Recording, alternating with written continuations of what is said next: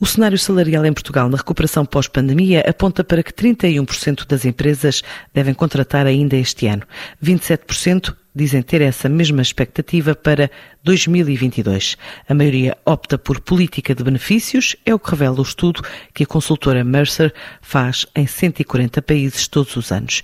Como adianta Marta Dias Gonçalves, a responsável por este estudo da consultora. Os números deste ano e o estudo que fazemos trazem-nos aqui umas perspectivas que são animadoras em termos de devolução e de recuperação da, da pandemia e que acreditamos que, que, a dinâmica do mercado vai uh, fortalecer-se, digamos assim, agora uh, em 2021 e em 2022. Portanto, as empresas estão muito orientadas a estes conceitos mais flexíveis que uh, e, e, muito preocupadas também aqui em definir as suas políticas neste, neste novo normal, o que obviamente traz aqui algumas novidades e alguns pequenos ajustamentos em termos daquilo que é o pacote de benefícios e de compensação que atribuem aos seus colaboradores. No fundo, os indicadores que nós aqui apuramos são indicadores de um cenário em termos de recuperação da, da situação de pandemia que são, que são favoráveis. Portanto, ou seja, aquilo que, que observamos é que, quer do lado das empresas, uh, existem aqui sinais positivos a, a destacar,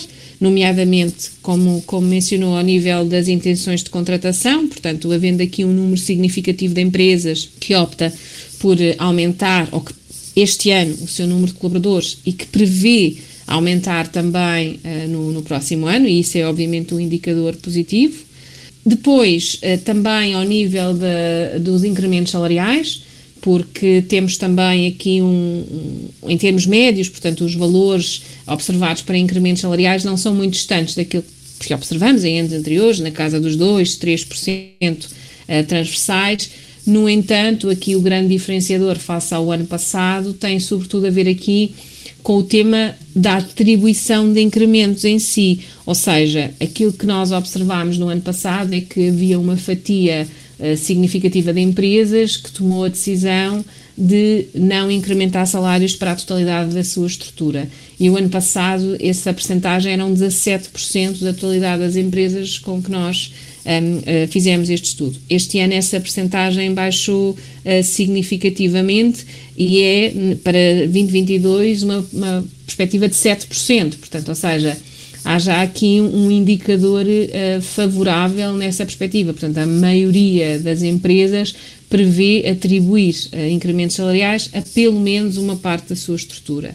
Um, e, portanto, são, do lado das empresas, indicadores positivos aqui a destacar.